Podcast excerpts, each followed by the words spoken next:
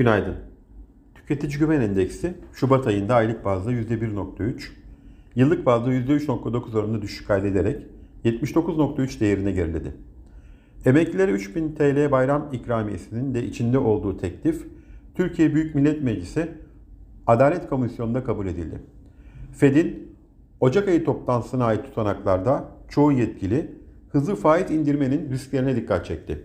Bugün yurt içinde Türkiye Cumhuriyeti Merkez Bankamızın Para Politikası Kurulu toplantısı kararı saat 14'te açıklanacak.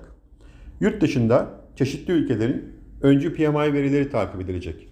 Bu sabah Asya endeksleri karışık bir görünüm sergilerken Amerika'da vadeliler alıcılı işlem görüyor.